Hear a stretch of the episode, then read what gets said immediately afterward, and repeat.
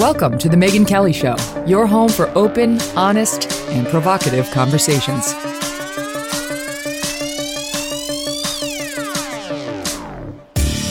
Hey everyone, I'm Megyn Kelly. Welcome to The Megyn Kelly Show. We have a great program for you today. Coming up next hour, Whoopi Goldberg is apologizing, sort of, for comments she made about the Holocaust and how it had nothing to do with race, according to her.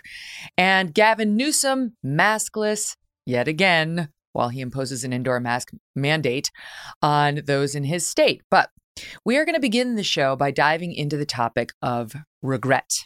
Our first guest is New York Times bestselling author Daniel Pink, and he has a new book out today called The Power of Regret How Looking Backward Moves Us Forward. I mean, I have so many thoughts and questions about this. Daniel, thank you so much for being here. How are you? I'm good. Thanks for having me, Megyn. All right. So, this is fascinating to me. This is one near and dear to my heart. Um, and I learned in reading your book that I might be a psychopath because because okay, I know. Explain. Okay, I'm either a psychopath or I have something called orbitofrontal um con. You have know. lesions on your orbital frontal I have cortex? lesions on my yeah on my orbital frontal cortex. Right, I might have some we sort have, we of a have disease breaking we have breaking medical news here. because I am in the one percent of never regretters. You know, of I I and I know you spent a lot of the book talking about how that's kind of bullshit. You know, a lot of people, a lot of celebrities say like no regrets, no regrets.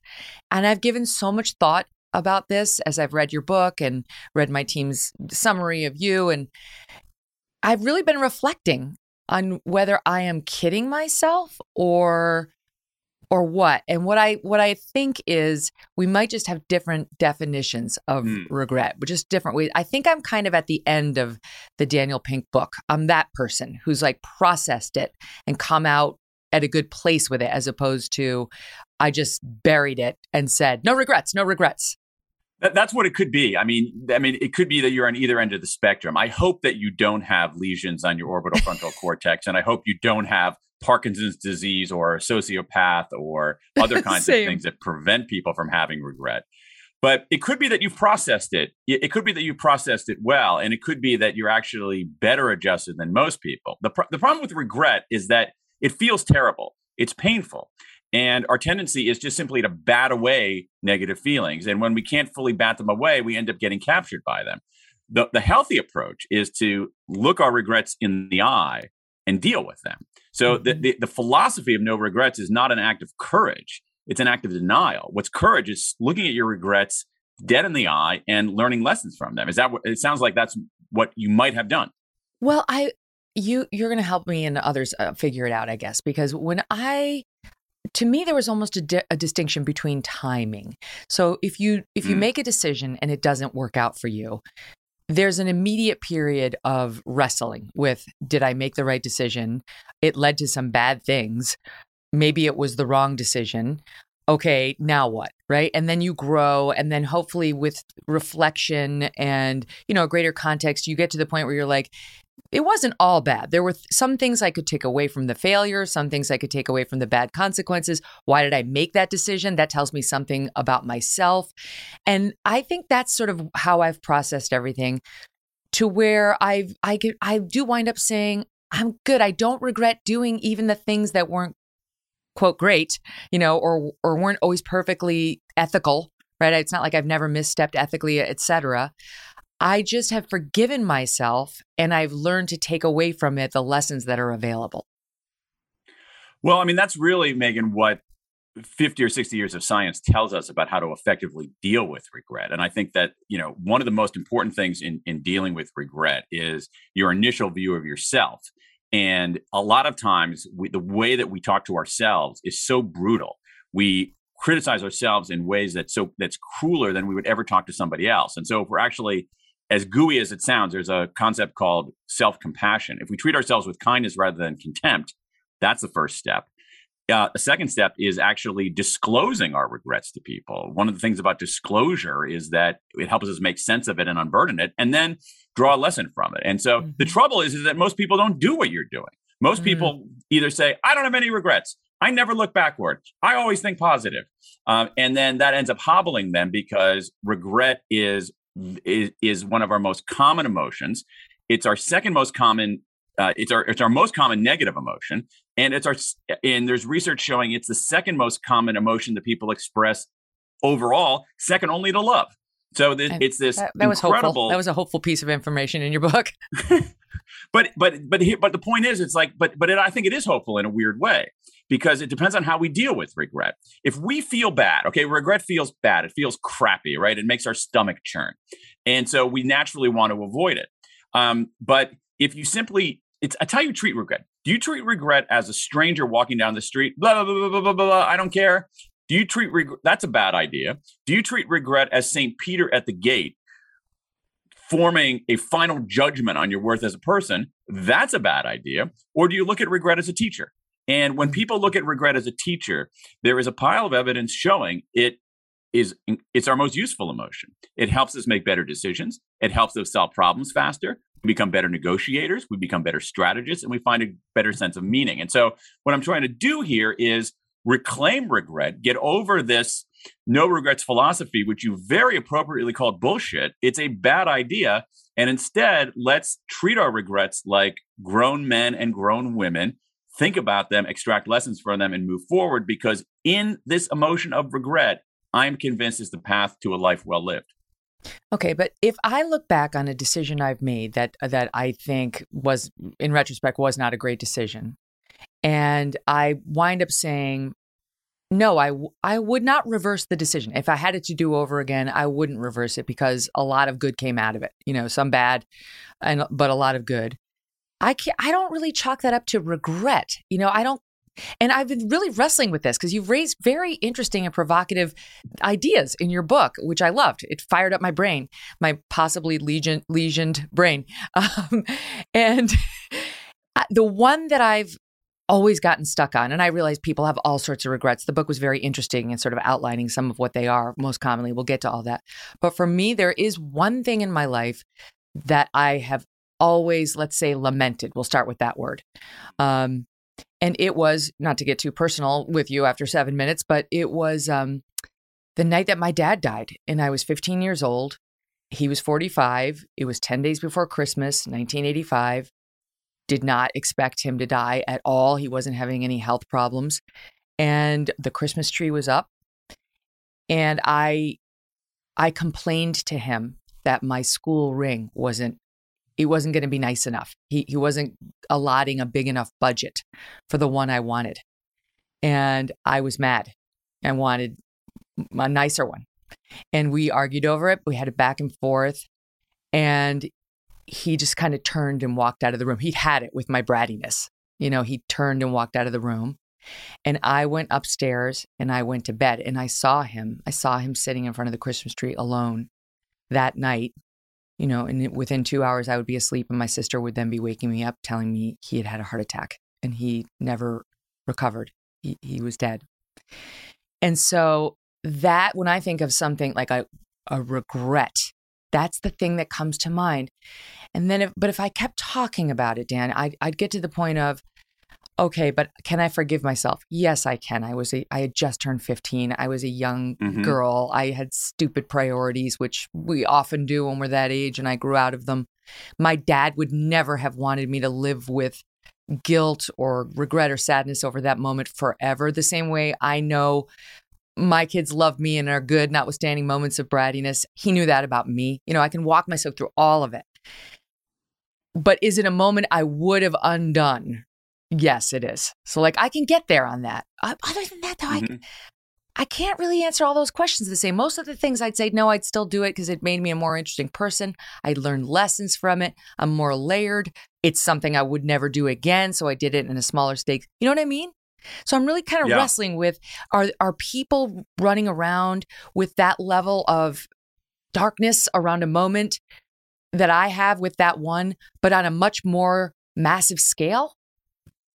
It depends. And I'll tell you why it depends. I know you I know both of us are are trained as lawyers, so we know that the answer to every question is it depends. But it depends. Now, here's the thing. What you were talking about there in that regret, which is very poignant, and the way you dealt with it is is in some ways textbook in how one deals with it. So treat yourself with some kind some kindness. Do you think that you're the only 15 year old girl who's ever been bratty to her father? No. Um, disclosing it is a way of unburdening and making sense of it, and then drawing a lesson from it, which I think that you have.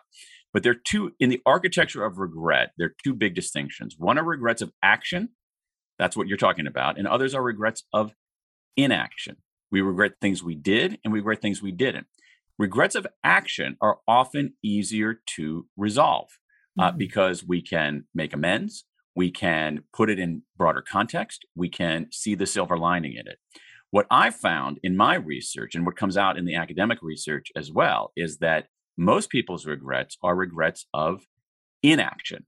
They're regrets of if only I'd taken that chance. If only I done if if only I had done if only I had done this thing. And so action regrets are easier to resolve. Um, and one of the things you're doing in, in with one of the things that we can do with action regrets is that we can find the silver lining in them.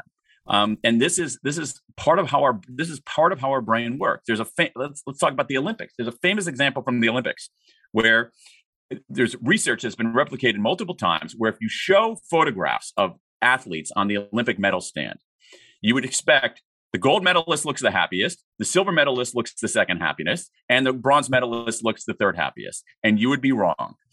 The gold medalist looks the happiest. This the bronze medalist looks the second happiest, and the silver medalist is often not looking very happy. Why? It is. She wanted gold. It is a counter. It's a it's a counterfactual. The, the the the silver medalist is saying, if only I kicked a little harder, I'd have a gold. The silver, the bronze medalist is saying, at least I bet I beat that schmo who finished in fourth place and got him mm-hmm. and got a medal. And so one of the ways that we deal with certain kinds of regrets is we can at least them we can find the silver lining in them. We can imagine how things could have turned out could have turned out worse. But mm. for many people, the regrets that plague them are regrets of inaction. If only I had done such and such, and those are harder to resolve. All right, so to stay on the same sort of theme of my life, I I think I have maybe this is why I don't have very many real regrets. I have almost I have none. I have none of the inaction ones, none. And there is a reason for that, and it relates to the story I just told you. If there's if there's one silver lining to losing a parent at a young age, or even anybody who's very close to you, it is that you it, it's a reminder that stays with you forever if you're paying attention to lessons. That it's not a dress rehearsal. It's time limited. You don't get do overs. Every day's a blessing. No tomorrow's promised. All of the things. And if you can internalize that, it does make you shake it up in your life when you recognize this situation's not working for me. And I look back on my own life, it's like I I got out of my first marriage because I realized that. I left Fox News because I realized that. Did things work out well for me at my next job? They did not. But I actually had a lot of great experiences at that job and learned a lot of lessons and met a lot of nice people. Some of the skills I developed there I use to this day. I've taken very big risks because I know that there's you're not going to get another chance. Like better to try and invite change and fail than not to try at all. That's generally been my approach because of losing my dad young. You're right. To, to have not tried at all would be very hard to accept. I mean, in, in some ways, Megyn, you are verifying the, the core idea of this book, which is that Regret makes us human. All of it, all of us experience it. But if we process it correctly, it makes us better. It leads us to make better decisions. It allows us to learn and grow. Uh, it, what what concerns me is that a lot of people aren't don't do that. What instead what happens is they they lead a life of delusion by saying I have no regrets, I never look backward, or they become so hobbled by these negative feelings they don't know what to do about them. Mm-hmm. And if we to me, if if we can model the approach that you have taken, which is built very sturdily on rich bodies of science, we can use this emotion to actually find the way to a better life, which is, sounds like what you have, which sounds like what you have done. Mm-hmm. And that self compassion is huge too. I would say that I'm a Catholic. You know, I, I was raised Catholic. I'm not the most religious person you've ever met, but I am a, a practicing Catholic. And it, we're all about forgiveness in the Catholic Church. Judgment, yes, absolutely. And then forgiveness, including of oneself. And uh, I practice it toward others. I'm very, very quick to forgive. I mean, humanity is so frail and fraught.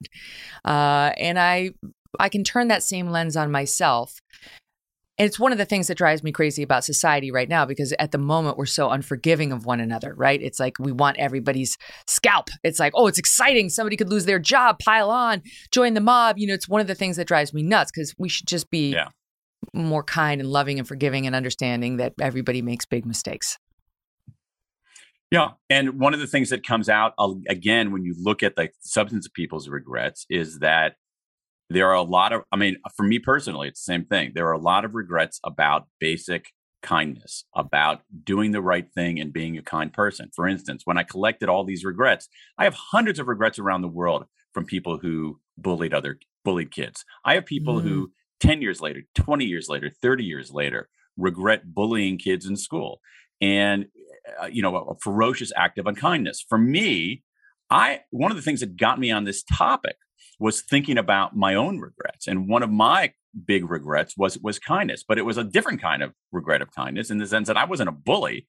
But here's the thing. I was always like a, you know, like a writer, observer on the periphery kind of guy. Mm. And I would see people being left out. I would see people being mistreated, and I didn't do a damn thing. And that still bugs me today. But mm. if I reflect on that, if I don't, if I if I say, oh my God, no regrets, never look backward, that's not a good idea. If I say, oh my gosh, I'm the worst person in the world, I'm just a horrible human being, that's going to be debilitating. But if I say, wait a second, I feel crappy about that, what is this teaching me? It teaches me to be kinder in the future. And that's something that I've tried to do. Mm-hmm. And then do you have the uh, the next step of forgiving the young you? You know, like that kid who was more comfortable being, being on the outskirts, like more of a writer. I'm married to this man, right? Who's more n- not like on the outskirts, but just a writer, more of an introvert yeah. in certain cir- circumstances. This is uh, it's hard for a kid like that to in- inject himself into every situation. This is at the core of self compassion. This is at the core of self compassion, which is built on the work of Kristin Neff at the University of Texas, which which shows that when we when we evaluate ourselves and our own if i look back on my let's say 18 year old self or 17 year old self i can say oh my god you're such a freaking idiot. What the hell was wrong with you back then? You should have stepped up and and and and flown in like superman to save the day. All right? If someone else told me that story i would say okay i understand. Like that happens to us all. If i look at myself am i the only nerdy 17 year old who didn't step up to stop a bully? No, absolutely not. Does that not stepping up to stop a bully when I was 17 fully define who I am? No, absolutely not. The trouble is, is that, and that's what that's what exactly what self-compassion is. And that's the first step in allowing us to make sense of our regrets and use them as forward-seeking lessons. The problem, Megyn, is that people don't do that. They are hobbled by negative emotions. And the, one of the reasons for that is they think that they're the only one.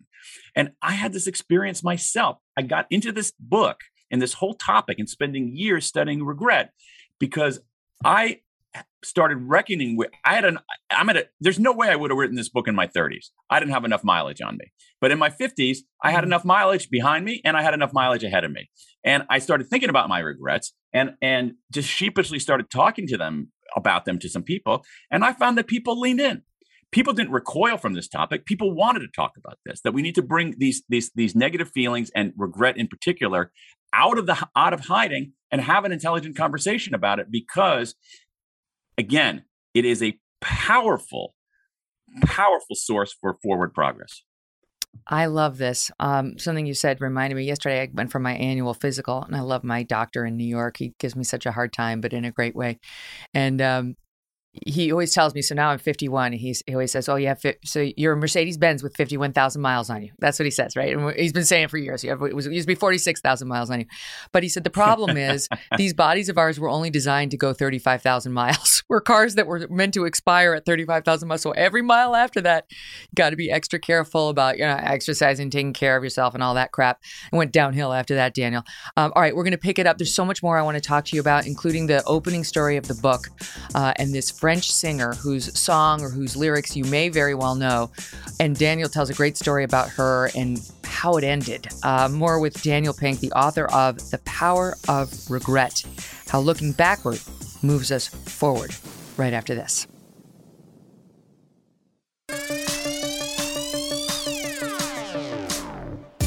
You open the book with a scene, uh, it's dated October 24th, 1960, in France, and a, a, composer named Charles Dumont arrives at the Paris apartment of Edith Piaf.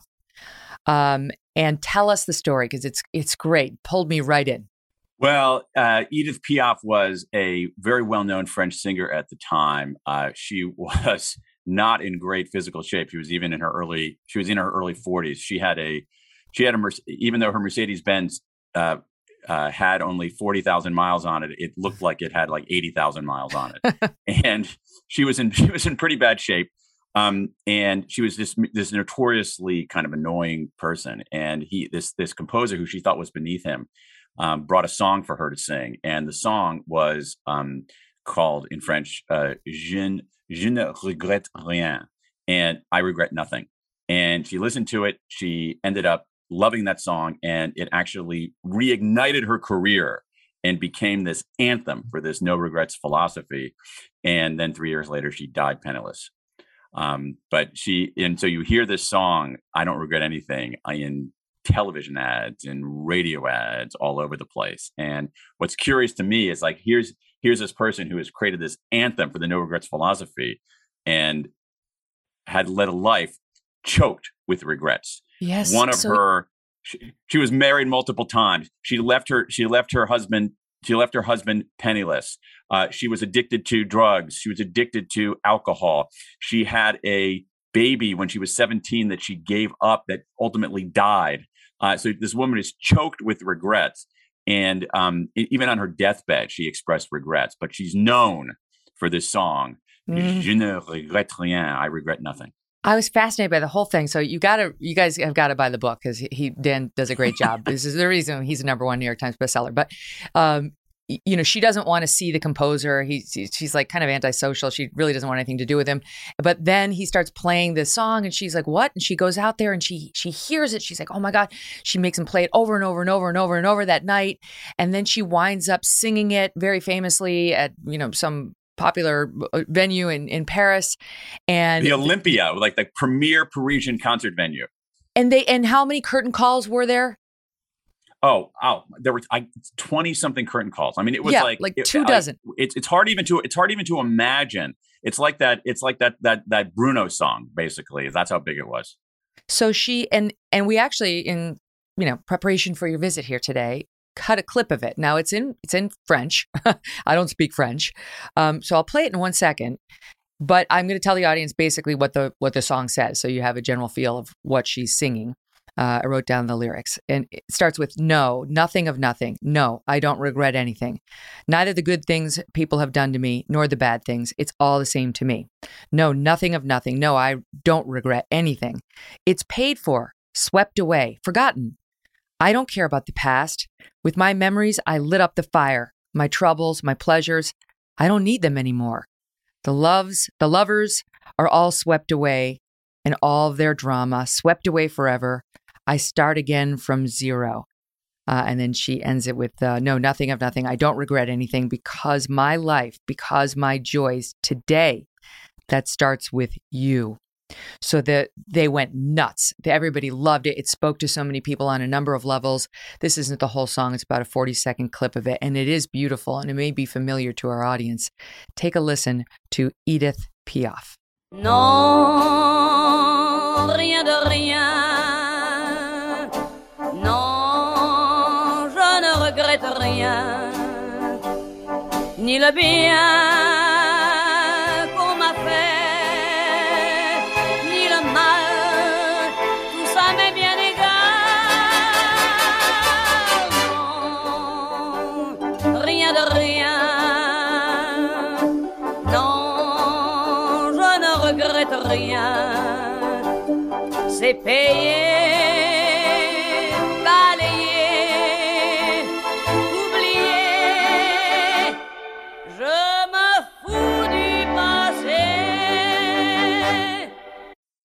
Hmm.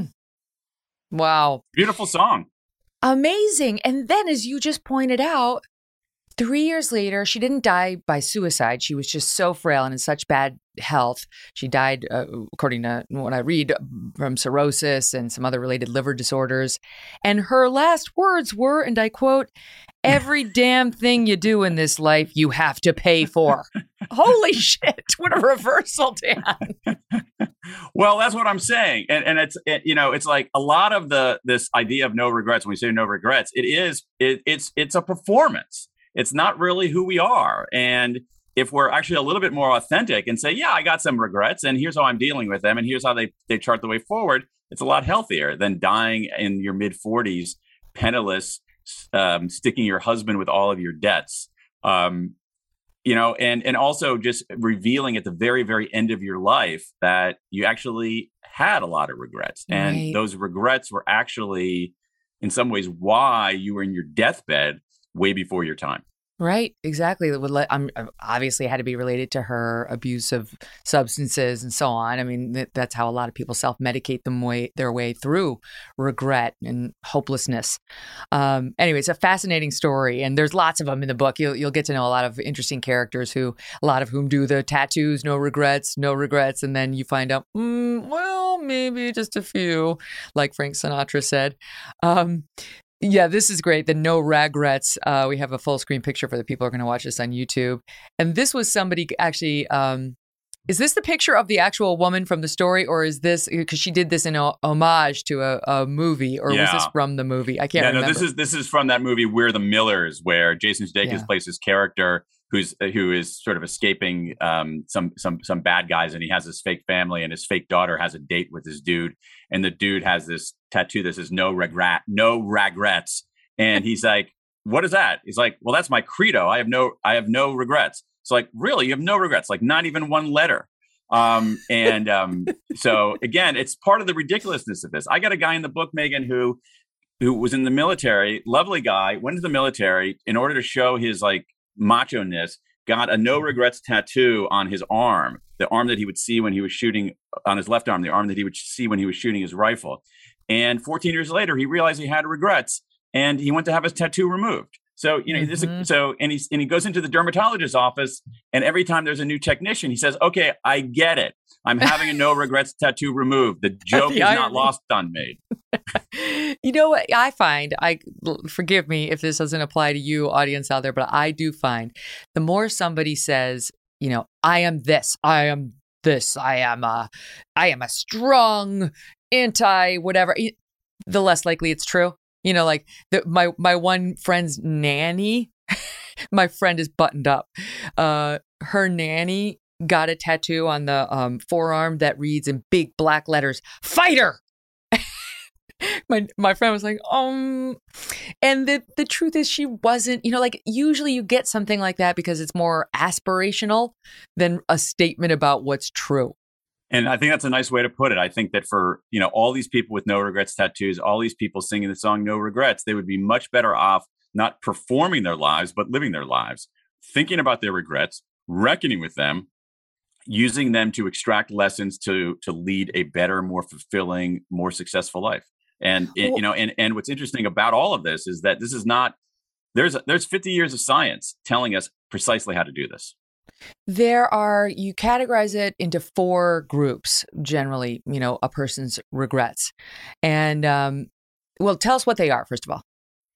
Sure. Well, let me tell you how I got them because um, so one of the things that I did for this pile of this batch of research is that I did something called the World Regret Survey, where I invited people around the world to submit their regrets, and in a blink, we ended up collecting 16,000 regrets from people in 105 countries. It's unbelievable. Um, and what I found is that over and over again, people kept expressing, exactly as you say, Megyn, these same four core regrets. And what was interesting about that is that the way that that's, that academics had been dealing with regret, process, sort of categorizing regret, I think turned out to be a little bit off. We tended to think that something is a career regret or a or a um, or a financial regret or a health regret. And, and what I found beneath the surface is something else. Let me give you an example of this. So I had in this database of regrets Um, huge numbers of regrets about people who didn't ask somebody out on a date years ago. I, there's this person who I was really into. I didn't ask him or her out, and I've regretted it ever since. That's a romance regret. Then you have people who regret not starting businesses. Uh, then you have people who regret um, not traveling enough. And all of those regrets are the same. All of those regrets are exactly the same regret, even though one of them seems like a career regret, one of them seems like a personal regret, one of them seems like a romance regret. All of those regrets are the same. It's if on, they're boldness regrets. If only I'd taken the chance. And so mm-hmm. around the world, these same four regrets keep coming up. Foundation regrets. If only I'd done the work. People regret not saving money, not taking care of their car, not, not taking their car, not taking care of their bodies. I was, I'm, I'm still, You're still on my doctor. mesmerized by the Mercedes Benz. Yeah, you know, not, but but but really, but sort of what your doctor's talking about, saying that your car is not in good enough shape because you haven't been changing the oil. And I'll stop the automotive metaphor right now. Um, not taking care of your health, not saving money, not working hard in school. That's a foundation regret. If only I'd done the work. Boldness regrets. Over and over again, people regret not taking the chance in any domain of life. Third one, moral regrets, which you and I have talked a little bit about here, which is if only I'd done the right thing. These are regrets that people have. We mentioned bullying earlier, but these are regrets that people have about infidelity um, and other kinds of and other kinds of things based on their own moral code. They were at a juncture; they could do the right thing or the wrong thing, and they end up doing the wrong thing and they regret it. And finally, there are connection regrets, which is the biggest category, which is where you have mm-hmm. people who have a relationship or should have had a relationship the relationship comes apart and they usually come apart in profoundly undramatic ways. They just drift. Somebody wants to reach out, they don't reach out. They think it's going to be awkward to reach out. They think the other side's not going to care and they drift apart again. And so connection regrets are if only I had reached out.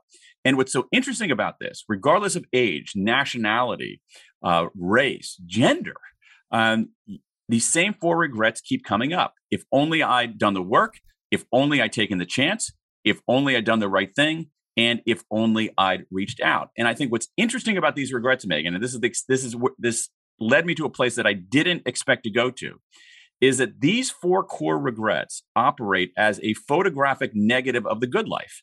If we understand what people regret the most, they are telling us what they value the most and what, what we value in life some stability, a chance to learn and grow and do something, we value goodness and we value love. And mm. and so in this weird way this negative emotion the thing that we've you know i don't we, we try to shy away from is actually giving us clues about what makes life worth living. Mm, yes clues. Yes yes yes. I love that. I i can relate to this 100% when i was an unhappy lawyer it was um, after 9-11 it was let's say 2002 in Chicago, and 9 11 had happened. And I watched, in particular, Ashley Banfield that day on television. She was magnificent. Oh, yeah, I remember that.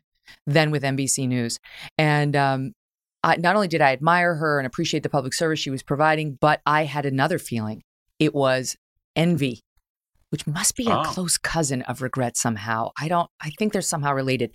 But I considered, instead of just wallowing in my envy, I flipped it and decided and understood like on an inherent level envy is a tell. Envy is an opportunity. Envy is something, it's my own brain and heart telling me you took a path you, you want to take a path that you haven't yet taken. Like you want to get to a place that you're not yet at.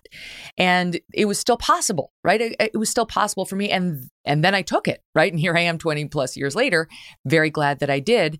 But right, it's a clue. If you can take these quote unquote negative emotions like regret, like envy, and instead of just wallowing and feeling bad, say, oh, it's a clue, it's a, it's a little mystery, uh, the mystery of me. I'm solving it.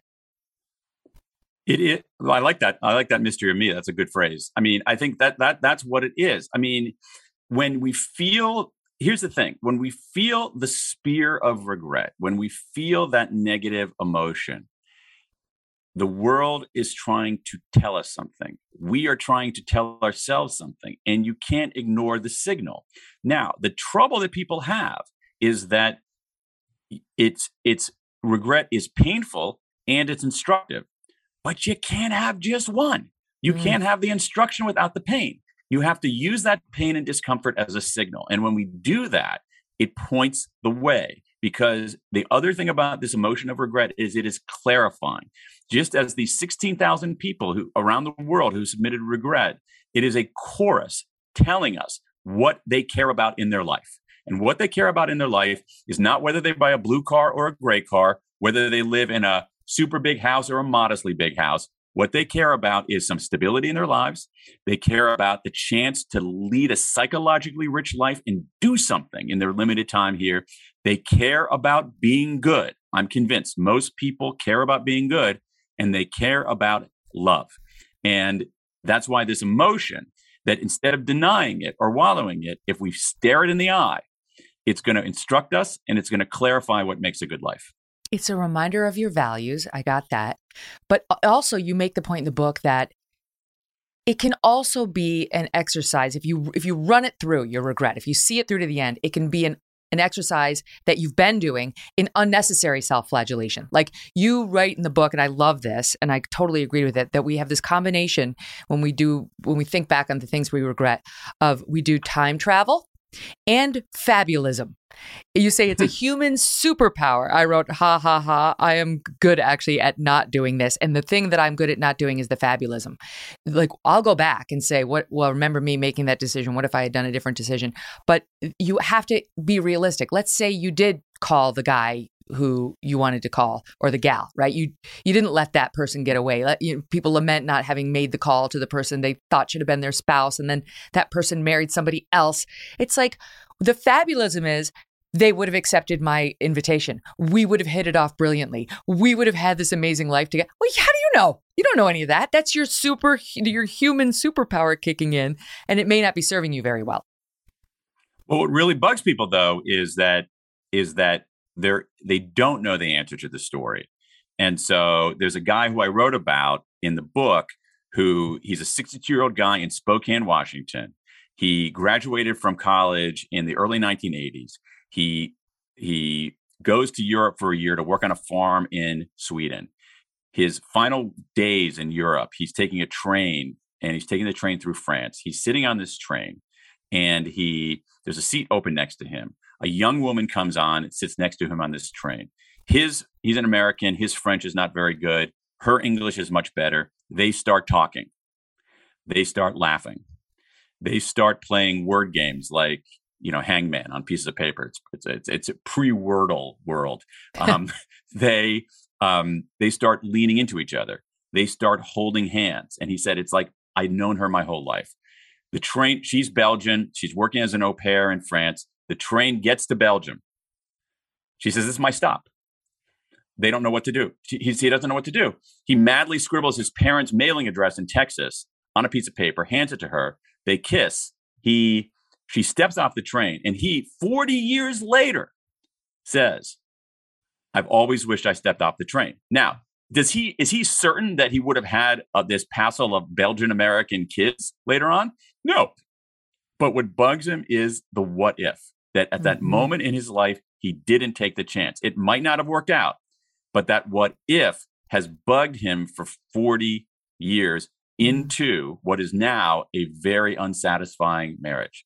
And mm. once he disclosed this regret to me to, in this survey, and I ended up interviewing him a couple of times, he ended up acting on it to try to get to the end of the story. He ended up posting things in Paris Craigslist looking for a woman named Sandra who was riding on a train in oh, 1983. Uh, and so, so this is it. It's the what if that really, really gnaws at us. So, but this is where I would say, you know, it's very, very rare to look back at a situation like that with regret if you're very happy in your current relationship, or very rare to look back on your inability to save, you know, or do do better with your paycheck when you first started out. If now you have a full bank account, you know, and so it can be used also as a tell. Like if it's still bothering me, there's probably a reason for that, and maybe I can use this as a as a you know something that spurs me to action right now that could effectively help erase that regret or assuage that that regret. It can be you're right like something that you can use for good. Um, and also i do think sort of the cognitive a, I, behavioral I like therapy your, of i, I like know. your word of tell. It's a tell. It's a clue. It's a signal. It's a knock at the door. And mm-hmm. you can either ignore it or you can answer the door. And what 50 years of science tells us, along with the hundreds of interviews that I've done, is that when we answer the door, we're better off. Mm, so interesting. Okay. Quick break. More with the one and only Daniel Pink. Isn't he interesting? This is so great. You got to buy the book.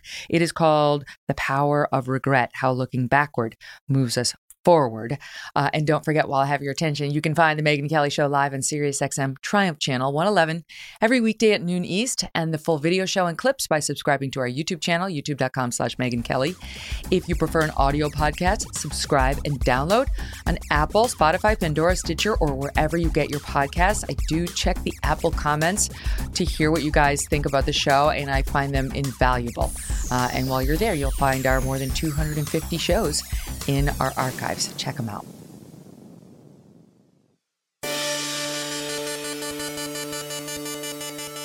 You get to another thing in the book that's ah, wrestled with this too free will versus fate. And when you were telling the story about the man on the train and how she got off and he, he never found her, you know, I felt like if that man were sitting across from me, I would have said something like, if if it were meant to be the universe would have brought you back together. Like there if this person is meant to be in your life you know one of the souls that's meant to be in your life the universe will make it happen. And then i i laugh because i do believe in this sort of power whether it's god the universe energy whatever it is. And yet i totally believe also that i'm the one who will make the good luck happen to me. I don't knock on wood. I will i will make the good thing happen. I don't have to rely on the universe. So how do i square those things well, let me just start by saying you're not alone. I did a big uh, public opinion survey where I asked people, "Do you think we? Do you think wanted to know what do people believe? Do we have free will, or does everything happen for a reason?" And eighty percent of people said yes. we have free will, and everything happens for a reason. Right. And I found that as this like hyper rational guy, like kind of annoying because I thought it was a contradiction. But then I realized it was actually kind of insightful because I think that that's really the secret of the, of our lives, right? We we have to figure out what we can control and what we can't and focus on the things that we can control because we do have free will but also recognize that a lot of things are out of our control. And in a way regret clarify regret clarifies that as well um, that that it, it teaches us that we there are some things that we can control. We are some things that we can do. We can take that chance. We can make that call. We can do the right thing but there are many things where they're just out of our control. And so don't get wigged out by those. Focus on what you can control and ignore what you can. Um, you know, at the same time, I mean, again, the, the thing is, I just got led, like, even these four core regrets that I was talking about before, they're partly about, about opportunity and partly about obligation. So is a what is a good life? Is a good life all opportunity? No, I think that's kind of hollow if your life is all about opportunity. Is your is a good life about obligation only? I think that's a little stricken. What is a good life? A good life is about opportunity and obligation. And so mm. this this emotion of regret is just to my surprise just clarifying really what life is about. We want a life of opportunity and obligation and we want to be able to focus on what we can control and let karma or fate or God or the spirit do the rest of its work. Do you, do people who have a stronger belief in fate, again, whether you want to call that the universe, God, whatever it is for you, have fewer regrets, right? Because it's sort of like turning it over. There's some evidence that in cultures that are more fatalistic, um, that they have fewer regrets because they don't feel that sense of agency that is necessary for regret. Um, and again, there's there are cultural differences there. I think that for Americans, Americans, I think in one way, partly being American is actually feeling that sense of agency and feeling that sense of responsibility and recognizing you do have some sovereignty over what you do and, and how you do it. Um, mm-hmm. Um, and so I think Americans might be slightly more prone to uh, to at least the initial spear of regret because we believe in individualism and we believe in individual agency. It doesn't mean we're less happy than people who are in authoritarian countries where every decision is made for them. Oh my God, no, no, no. People in authoritarian countries aren't happy because they're living in authoritarian countries. But but you know, you have a you have a country like you have a country like um like India, which is well not that authoritarian, uh, but um but where, where there's a, there's a greater sense of fatalism and you might have fewer regrets, but you also have less agency. And mm-hmm. one of the things I think is interesting about regret is that it reminds us that we actually do have agency over things, that we're not merely at the fate of others or the fate of the world, that we can't exercise some sovereignty over the course of our life. Mm-hmm. And on the question, going back to the fabulous thing, um, one, one a guy who I did a lot of reading of, of his books when I was younger, Dr. Phil, he used to say, and this actually very much helped me answer the what if question. You know, what if I had done it differently? What if I had made a different choice? What if I answer? Go ahead and answer it. Oh, you, nine times out of ten, you don't know, or it would have had downsides, or it's unclear, or even if you get to the place where you're worrying about the future, like what if I do this and it winds up, you know, turning out poorly? Okay, then what will you do? Will you pick yourself up and you dust yourself off, and you'll hopefully have learned something, right? Like answering the what if question can be very beneficial. I agree. And the problem, what happens is when we don't answer the what what if question, when we're hobbled by that sense of what if, we are less happy, we contribute less to the world, we are not as capable partners and parents. And so, but when we reckon with these things, this is the whole point. Regret is our teacher, it is our instructor. It is a, to use your words again, Megyn, it is a tell, it is a clue, it is a knock at the door. And the more we just, again, get past this idea that having no regrets is an act of courage and recognize that what is really courage is staring your regrets in the eye and doing something about them, then I think we'll all be better off. It reminds me of uh, someone I used to care very much about who got in some trouble. And I was talking to him about, you know, what happened and whether he was okay. And instead of talking about all this, like the, the true feelings, he kissed his bicep. This is back in my 20s and said, you know, did the this one's iron, this one's steel. And it's exactly the wrong place to go, right? It's what you're saying. that that is the no regret tattoo where you're sweeping everything. As opposed that to the true t- process. Kissing your biceps is a tell that you should get a different kind of friend. well, which I did. uh, he was a good man. He's just in pain and not quite sure how to deal with it. And yet your book speaks to people exactly like that.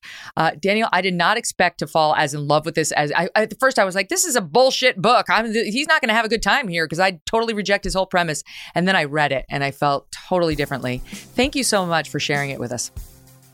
Thanks for having me, Megyn. I appreciate it. You bet. Daniel Pink, the Power of Regret. Check it out. All right, up next, Emily Jashinsky and Eliana Johnson coming up to break down Whoopi Goldberg's latest comments on the Holocaust, the endless parade of maskless politicians and celebrities, and more. Don't go away.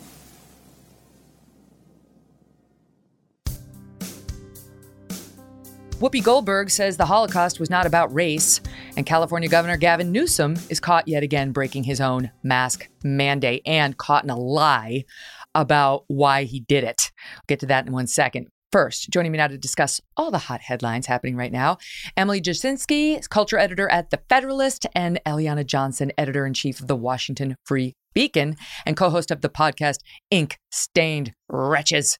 Welcome back, ladies. Good to have you. Thanks for having us. Emily, I continue to butcher your last name, Jashinsky.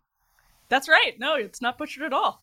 I listen to you every day. I love the Federalist. I really, honestly, Jashinsky, Jashinsky. Okay, um, I just I get nervous when you come on, then I screw it up. Um, okay, let's start with Whoopi. Whoopi Goldberg has stepped in it, and uh, let me just start with this. Of course, they're like she should be fired. The internal ABC nasty staffers. Whoopi, been there. Um, so she should not be fired. She stepped in it. Right? She's in a controversy, but I I hate the uh, like fired, fire, fire, fire. Um, here's what happened. She went on The View yesterday and made comments about the Holocaust that were really boneheaded. I mean, crazy ass boneheaded. And this is how it, the controversy got started. Listen to what she said yesterday. If you're yeah. going to do this, then let's be truthful about it because the Holocaust isn't about race. No. No. It's well, not about race. It is. Well, no, it's Jews about a different race. But it's it's not about race. It's not about well, race. What is it about? Because you, it's about man's inhumanity to man. That's what it's about. But it's about white supremacy. It's well, about but it's not, it's Jews not about ideal and race. It's and but these are two Romas. white groups of people. Well, how do we have to black people how, see them as white? And they but you're missing the point. You're yeah. missing the point. The yeah. minute you turn it into race, it goes down this alley. Let's talk about it for what it is. It's how people treat each other. It's a problem. It doesn't matter if you're black or white, because black, white, Jews, uh, Italian, everybody eats each other. Okay. So before we get to the attempt at cleanup, Um, let's start. Let me start with you on this, Eliana. What what was wrong with what she said? uh, where do we begin? Uh, I'm with you, Megyn. She should not be fired. Everybody has an unfortunate statement. We can fault her for ignorance. Okay. Um, the this is what happens when w- you live in a uh, color of your skin, race essentialist world. The Holocaust, of course, uh, Jews were not considered a part of the Aryan race. Um, even though their skin color matched that of their Aryan German counterparts. Uh, Hitler had different theories about what made one uh, pure blooded. Um, in the race essentialist view of uh, our liberal contemporaries, uh, Jews are uh, white privileged people, and that is obviously the view that Whoopi Goldberg has uh, has embraced. And it was interesting in her apology; she cited the Anti Defamation League, and they too talk about Jews of color and white Jews. Uh, so that's the problem with what uh, with what she said yesterday, and why there was so much blowback on it. Perfectly said. Okay, so now let's get to her attempted cleanup. First, she issues a statement, a written statement, uh, apologizing yesterday. It was a tweet that basically where she said, you know, I stepped in it and I'm sorry. Then she made the mistake of going on with Stephen Colbert and talking about it live. And it's very clear she does better when somebody is controlling her written apology than she does when she actually is going back to how she really feels. And here she was last night on Colbert. I feel being black, when we talk about race, it's a very different thing to me. As a black person, I think of race as being something that I can see. When you talk about uh, being a racist, I was saying you can't call this racism. This was evil. Mm-hmm. This wasn't this wasn't based on the skin. You couldn't tell who was Jewish. Mm-hmm. They had to delve deeply to figure it out. See, if the Klan is coming down the street mm-hmm. and I'm standing with a Jewish friend and neither one, well, I'm going to run. but if my friend decides not to run, they'll get passed by most times because you can't tell who's Jewish. Yeah. She actually finished that one clip, Emily, where, where she was like, you know, th- um, talking about figuring out how, how the Nazis had to figure out who was Jewish. And she actually said they had to do the work. oh my God. That's like one of those woke Oh. phrases used on Hitler. I like my head's going to explode. But so she dug herself in deeper there. And, and actually, it was a perfect example of, of what we were just talking about, right? Like the race essentialism. Like, I, if I can't see it, it must not be, uh, it must not be as you say. Yeah, and that's and, and Eliana explained it perfectly, um, and that's exactly what it is. And what Whoopi Goldberg sounds like to me is somebody who's grappling really poorly with this fringe academic theory that um, has been really popular in sort of radical circles, especially among radical activists, for a very long time. Um, that has sort of slowly crept into the mainstream, but Whoopi Goldberg is just has a very tenuous understanding of it and isn't able to express it because when it is in the sort of light of day, it's really hard to actually defend. It's one of those ideas that you can sort of defend in your own circles when everybody agrees with you, but then when you're confronted with challenges to it, it just absolutely punctures. But that's the benefit, and that's why you should never fire people who are in sort of situations like this because these ideas fester unless they are out here in the light of day. And you can have somebody like Eliana come on a show like this and explain exactly why it's wrong um, and why it's so obviously, like clearly wrong, um, because otherwise these ideas just sort of circulate in areas where they aren't getting challenged, um, and and people need to hear the the debate on them. Well, that's the. I mean, that's the one thing. Like whatever she sees with her eyes, there's no question that Hitler saw Jews as quote an inferior race. I mean, there's like that's just knowing your basic history. Um, so she was confused. She didn't understand it. I get it, and she keeps digging. And today, what happened on the show was she went out there and said, and I quote, "Yesterday on our show, I misspoke." Okay, that's that's not what misspeaking is. Misspeaking is when I called Mike Huckabee Mike Fuckabee. That that is misspeaking. One of my best moments on the air. Um, she spoke intentionally and in her head correctly, but she was wrong. That's what she needs to say. Uh, then she said, I said the Holocaust wasn't about race and was instead about man's inhumanity to man. It is indeed about race because Hitler and the Nazis considered Jews to be the inferior race. Words matter, mine are no exception. I regret my comments. I stand corrected. And she had uh, the CEO of the Anti Defamation League, this guy, Jonathan Greenblatt, who's just been terrible. I mean, he's just been terrible. He's changed the ADL into something that used to be noble in its purpose to just this crazy woke organization that that it doesn't know what it stands for. It just redefined the definition of racism this week to something absolutely insane. Um, but it's it consistent with the woke ideology of basically any system, any system that discriminates is racist. Um, anyway, he was there, and now he's calling for the View to add a Jewish co-host. Right? You need representation to solve problems like this. What do you make of that, Eliana? Well, I, I, will answer your question, but I, I, just wanted to say, I mean, this goes to show we we now do this ritualistic apologizing when when we make dis- mistakes or are asked to, and the Whoopi thing shows how absurd that is, where she issues this apology on Twitter and then goes on Colbert and doubles down essentially on her original comments, and it just shows what a complete sham these apologies are. But um, it, you know, Megyn. Uh, Remind me your question. I've now got about now the, the, this ADL guy, J- Jonathan Greenblatt. Oh, the ADL. I totally he thinks, agree with you. Uh, we need to point out that Jonathan Greenblatt, as head of the ADL, has teamed up with Al Sharpton, one of the most notorious anti-Semites now right. laundered into the mainstream, to go after Facebook. Um, and has embraced the ADL put out a statement. Uh, I think it was just last week about uh, a scholarship for Jews of color, embracing the idea that there's a difference between Jews with more melanin and Jews with lesser melanin, which is what Whoopi Goldberg is talking about and how she stepped in it. Wow. Well, it's probably no accident she booked him. so th- now back to the cattiness within the walls at ABC. I mean, this is like I- am reading the story and, part- and partly I'm like trigger, trigger.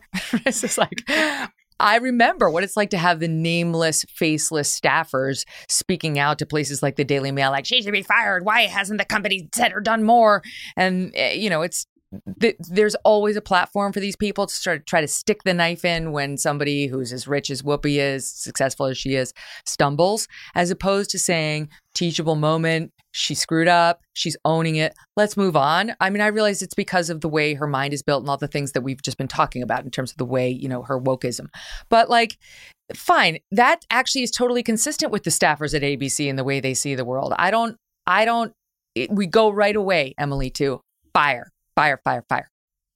Well, yeah, and the View is sort of the, people have literally written books about this, but the View is one of those atmospheres where leaks are sometimes worse than at other times, and mm. it's sort of many seasons, but True. it's one of the worst places um, because there is this cattiness behind the scenes that doesn't exactly. Uh, disabuse people of the stereotypes about women that they may hold. Um, I was going to say, Emily, you're just playing into some noxious gender stereotypes here. Yes. uh, yes, you're right. We need we need Whoopi Goldberg to come on here and explain sort of feminist theory to us, so that we can speak um, oh. with, with, more moral clarity. Who wouldn't uh, watch uh, that? but no, I mean, the View is like one of the worst places for this, and it's just actually just sort of baked into the way the View is run. Um, it's a huge part of it is run via media leaks. This is how they actually litigate mm-hmm. their workplace problems, um, and so it's it, to me it just speaks to a lack of leadership um, at the at the show that people you know one way to stop people from leaking is to make them not want to leak. Um, the Trump White House, in fact, suffered with this problem, mm. um, and so when you have those issues, I, I think that they actually really the, the, the view needs is is pretty desperate for a shakeup, and I think that is imminent um, because this is just not sustainable it's the cattiest place to work in television. I mean, just the knives are out from the moment you step onto the set. If you happen to be the more moderate person, right? Never mind conservative, just the more moderate. Even Meghan McCain, who hated Trump, you would have thought that would have been her ticket in to being at least acceptable to these ladies. Nope. I mean, God, they they were they had it in for her every day. There was a leak, some nasty leak about her every day in the press.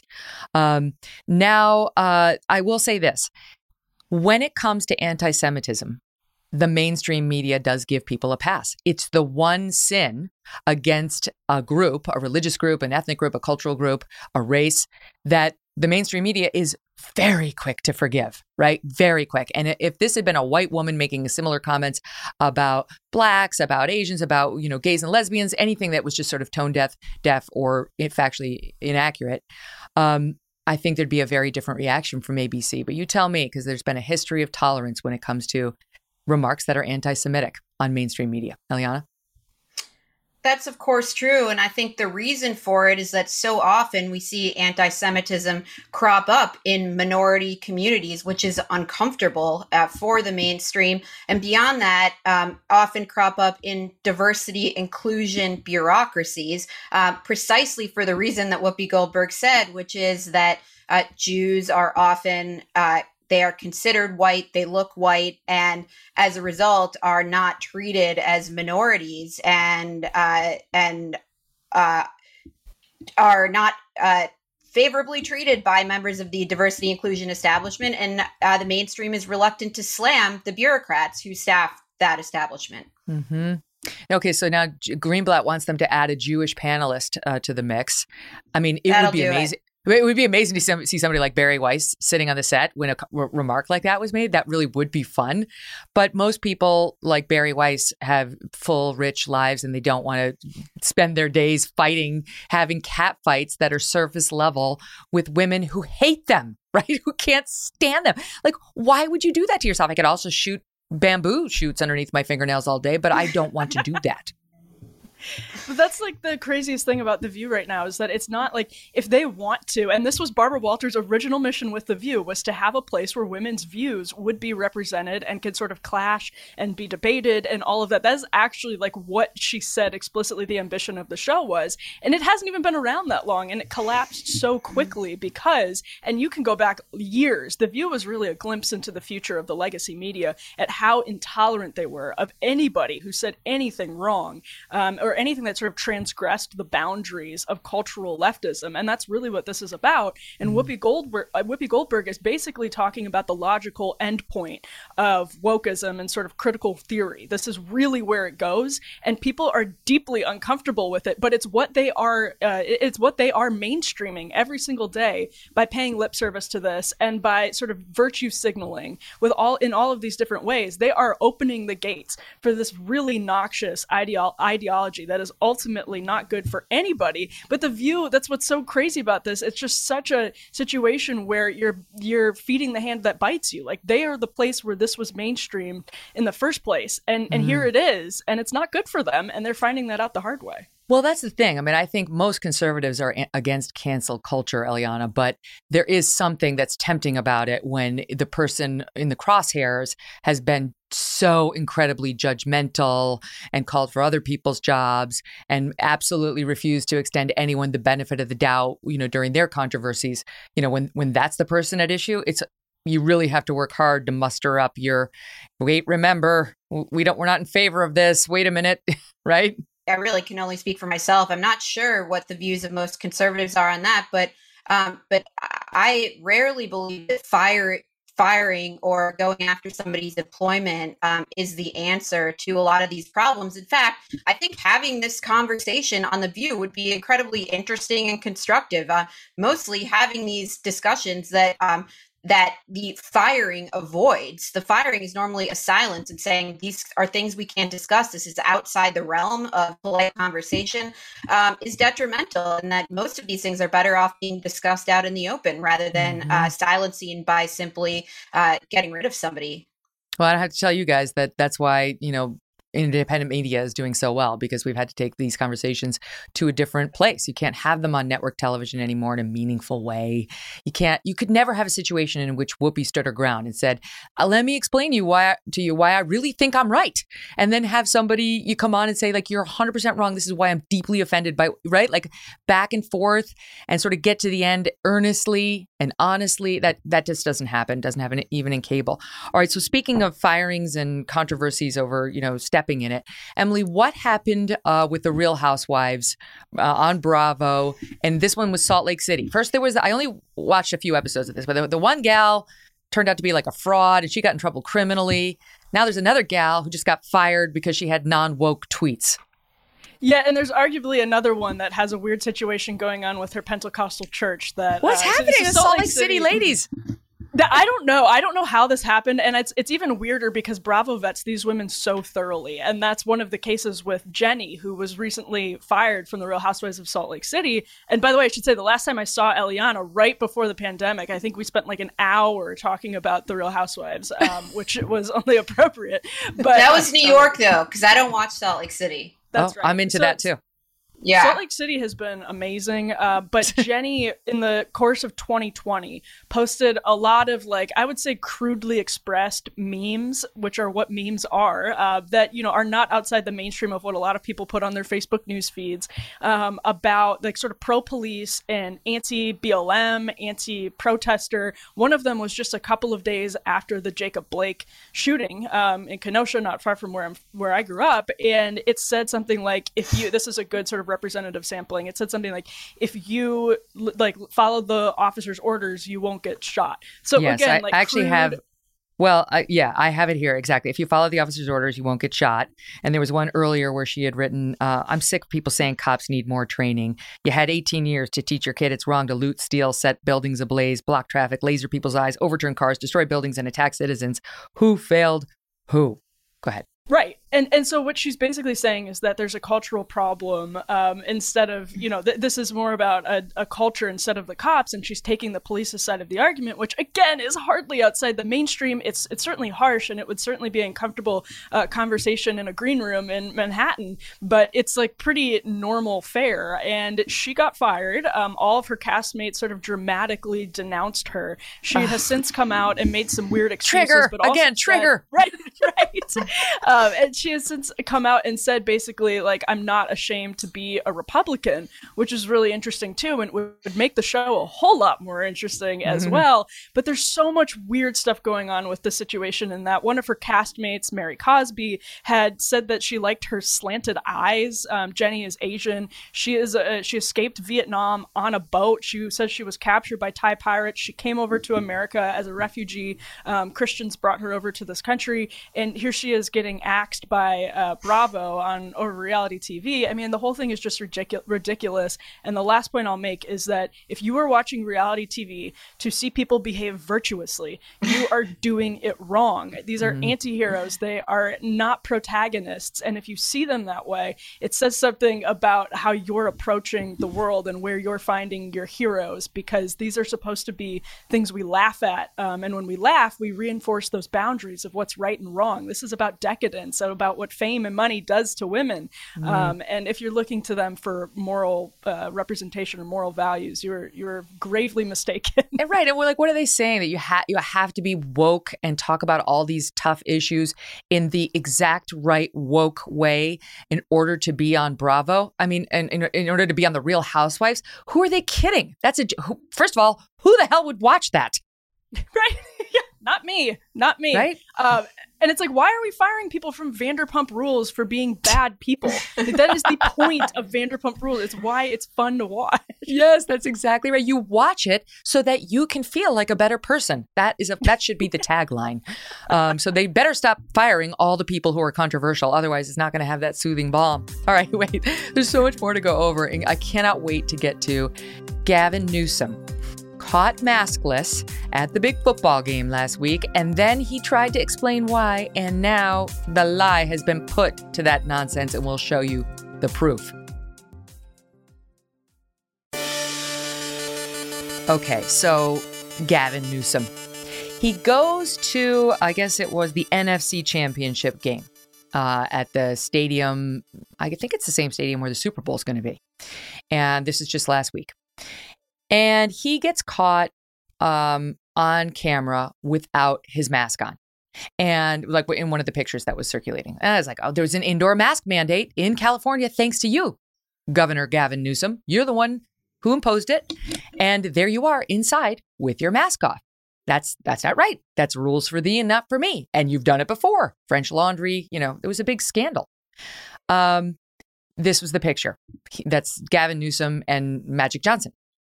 So people were mad, and he was called out for his hypocrisy, and he tried to handle it with the following soundbite. Listen. I was very judicious yesterday, uh, very judicious, and you'll see the photo that I did take, um, where Magic was kind enough generous enough to ask me for a photograph. And in my left hand's the mask, and I took a photo. Uh, rest of the time, I wore it, uh, as we all should. Uh, not when I had a glass of water or a thing. And uh, encourage everybody else to do so. And, uh, and that's it.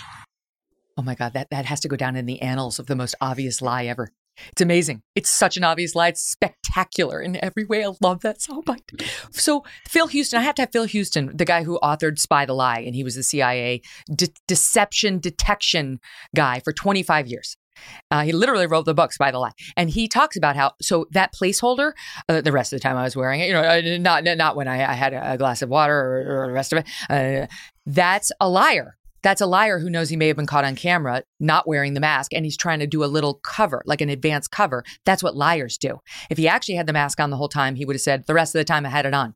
Period. The nervous laughter, the the attempt to do too much detail. It was in my left hand, as you can see, like liar, liar, liar. And now we know he's a liar because the magic of cameras has brought us multiple images of him without the mask on. Okay, so the first one is um, Hold on a second. Is it a picture, Debbie, or is it a is it a video? I can't remember. It's video of him going over to Magic Johnson without the mask on. Look, no mask, no mask, no mask. Okay, there it is. He did not have the mask on. It was not like he met Magic and then Magic said, "Take, let's take a picture," and then he took it off, as he lied about yesterday. He lied. Okay, and then Clay Travis tweeted this out today. He, there he is sitting in the box it looks like he's next to Tom Hanks. Look as they zoom in. Not only does he not wear his mask, Tom Hanks or whoever's next to him doesn't have it, and nobody in the box seems to have it. Look, nobody's got a mask. Look at him, all smiles. The mask is off his face. Can we zoom in again? Can you play that again? I want the audience to see it again. People who are listening to this, watch it on YouTube later. You'll see. You're zooming, zooming, zooming. He's sitting in the box. No one in his box has their mask on. Nobody. It's off. Okay, maybe he considers that outside. I have no idea. But at this very same stadium, at the Super Bowl, they're mandating KN95 masks for every single person in the stadium because that's what's safe. So, who would like to take it from here? Because it's too fun. I mean, I didn't realize in this legislation is there an asterisk for like uh taking pictures? Yeah. We need to If- ask Newsom. If you're a star, right? To quote Trump, if you're Yeah, a star, they let you do it and you get away with it. if you're approached by celebrities to take a picture, you can take the mask off. I didn't realize. I mean, he must be like the slowest learner ever because he's he's really learned this lesson the hard way at every turn in the road. He's such a liar. And and by the way, it wasn't just him. Uh, Los Angeles Mayor uh, Garcetti, he was there. Um, also maskless. I mean, on it goes, Emily. And yet they still want my kids to sit in school all day long. And more accurately, the kids of California. Look at him. Look at him. There is another picture. Um, that's Garcetti, but it's sitting there all day long with masks on their faces inside. Yeah, and I mean, even in that game, like little kids who might have had great memories of that game are now going to have been masked up, while Gavin Newsom and Eric Garcetti and London Breed were maskless in their luxury box. And I think to Eliana's point about Gavin Newsom, like it's it's inexplicable and sort of maddening in a sense after the French laundry situation that we are now here and it's happening again. But I just think it speaks to how utterly shameless he is. He knows that he's lying. He doesn't care that he's lying. He genuinely thinks he is better and that the sort of masses, the unwashed masses, they must be saddled with the burden of masks because they're the ones who can't be trusted to live their lives responsibly and hygienically. But Gavin Newsom, he can do it. He's the governor, so it's fine. And my favorite thing about his um, non-apology and his statement was he was he was literally like, no, no, no, no. The problem is not with Gavin Newsom. Gavin Newsom is actually very, very judicious. The problem, if anything, is that Gavin Newsom is too great. yes, yes. It's so true. We, we have to hear it again. Can you guys play the Gavin Newsom soundbite number four again? I must have another relationship with it. I was very judicious yesterday, uh, very judicious, and you'll see the photo that I did take, um, where Magic was kind enough, generous enough to ask me for a photograph, and in my left hand's the mask, and I took a photo.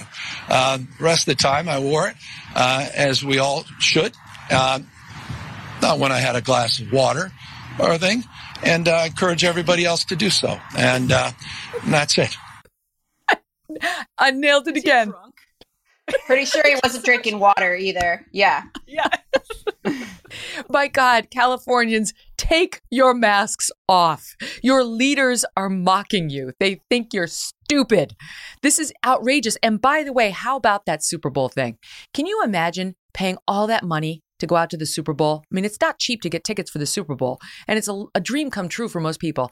And to be told, because at first it was like, we're going to give everybody a KN95 mask, and we really hope you'll wear them. Now it's made, been made clear you must wear them. They all have to wear the KN95s. KN95 mask. Your kids, two years old, they have to have it on if they want to sit there in this, what I gather is an indoor slash outdoor stadium to watch the Super Bowl.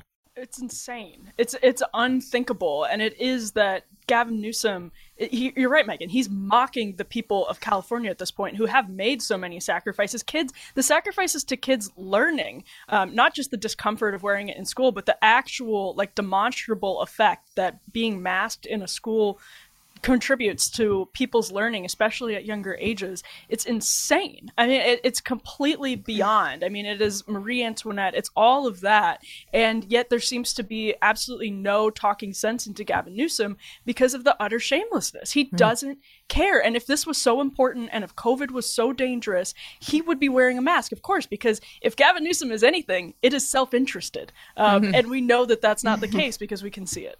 I, I, if I were, if I had a kid in a California school right now, Eliana, I'd say, here is a bottle of water. I want you to walk around with this water all day and your mask off. And as soon as you get in trouble, you can tell your teacher or whoever bothers you, no, no, I'm very judicious. You know, I always have my mask on, just, you know, just when I have a little water and all that. Yeah, I, I like your style, Megyn. And uh, Newsom's co- comment was amazing when he said, I like magic was kind enough to to essentially recognize my greatness and ask me for a photograph. Uh, just amazing. So gross. I'm so over him. And Jen Psaki is somebody who a lot of people may be feeling that way about as well.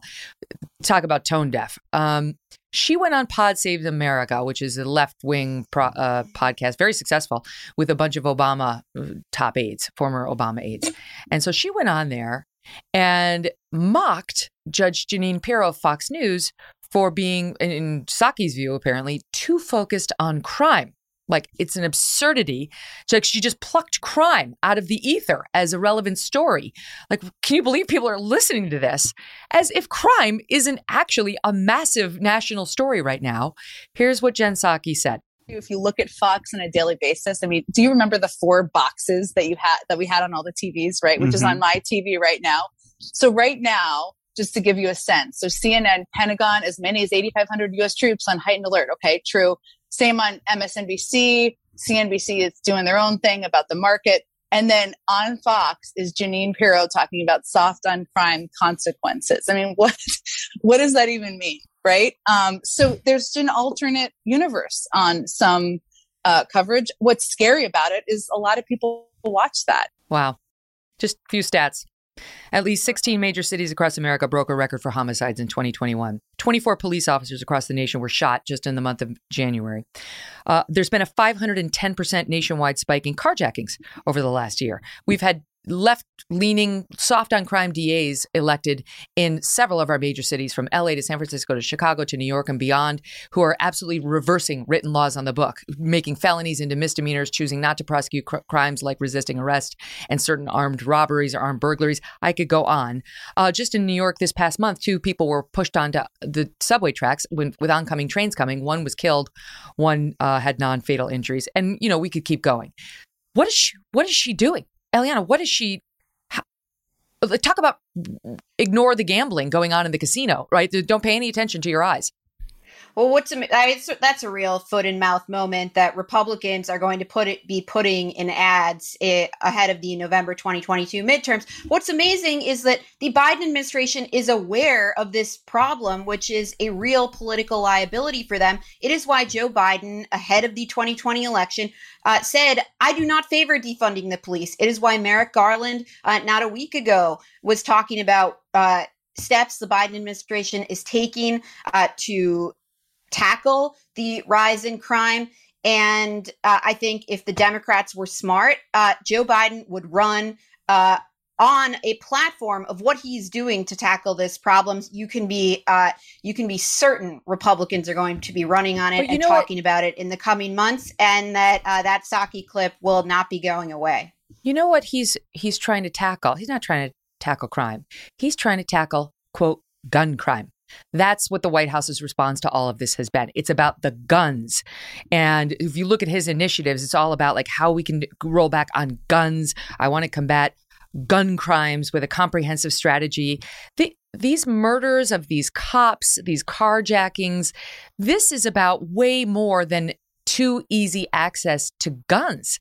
You could make a strong argument it has nothing to do with the, the too easy access to guns, but it has to do with soft on crime DAs and a couple of years of very negative coverage about police in the mainstream media and so on, and a media that's still devoted to covering up uh, critical details about certain crimes. I mean, just last week when um, those two cops in New York were killed in Harlem those two those two police officers, 22 and 26 years old.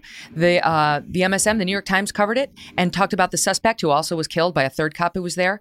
They did not mention anything about the guy's long criminal record. Right? Like they don't talk about this is a career criminal who did this. We we have criminals who we let out with a slap on the wrist with no new no bail policies uh, that don't protect the people. In Chicago, the the sheriff out there says he's got a hundred con- uh, accused murderers sitting at home right now awaiting trial with just a little anklet on to ensure public safety. None of that ever gets mentioned, Emily. It's all about the guns.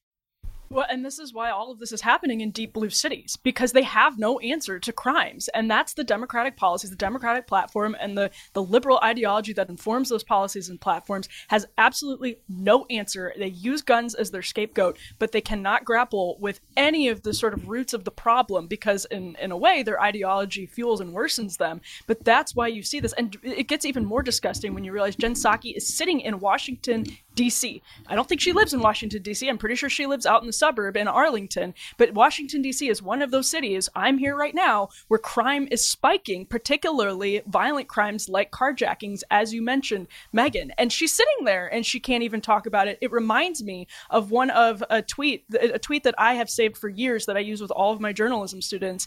It's a great one from Judd Legum. It was in 2017. He has all four squares of what's happening on every single cable network, cable news news network. He has MSNBC, CNN, and Fox. So he says MS- MSNBC is talking about um, Russia, CNN, Russia, Fox, hey, how's that weather we're having? And it was a man reporting on tornadoes that were sweeping through Oklahoma and the Midwest. Like they are so out of touch that that's why this continues to happen year after year after year. They have no idea how crime is affecting people in their own cities, less than a mile from where they're sitting when they give these ridiculous interviews. They're completely, completely divorced from the reality that the country is much of the country is experiencing. Mm-hmm. It's so true. And now, I mean, just like during the Trump administration, they want the focus back on Russia. she can't understand why why isn't Fox News talking about Russia? By the way, Jen Psaki, that wouldn't go much better for you either. You don't look particularly good in that situation either. At least your boss doesn't. Right? It's like yet another. All right, let's go up north of the border here to Canada and the Canada's version of Gavin Newsom. Isn't he? Are they the same person? That's perfect. Seriously. Is Justin Trudeau actually Gavin Newsom. I think they might be the same man. Um, like a, a, attractive, right? Like pleasant to look at, and then until they start speaking. so um, Justin Trudeau, rather than meet with the truckers, who have come, some 50,000 of them, according to what I read, uh, to sort of make their point that they're against these vaccine mandates that don't let them deliver goods across the Canadian US border, has tucked tail and run and has refused to meet with them. Um, it's I guess not particularly surprising, Eliana, but this we had played a soundbite of him yesterday saying he he won't meet with them because he objects to their to their offensive views, their their offensive viewpoints. so he can't speak to them. Uh, much like Newsom, he's expressing contempt for them. But what amazed me in uh, in sort of digging into this was that the truck drivers who uh, are protesting a vaccine mandate requiring them to uh, be vaccinated if they're going to cross from the U.S. into Canada, uh, they have the same vaccination rate as the rest of Canada, which is 90%. Um, so it is amazing to me. We're talking about a mandate targeting an incredibly small group of people here. And I just can't imagine that the public health impact of this policy outweighs uh, the repercussions that we're seeing across Canada right now. Listen to what he said, Emily. This is him, Trudeau, Trudeau on, on uh, camera, talking about certain protests and rallies he just loves. This is Soundbite 7. I have attended protests and rallies in the past. uh, when I agreed with the goals, when I supported the people uh, expressing their concerns and their issues. Black Lives Matter is an excellent example of that.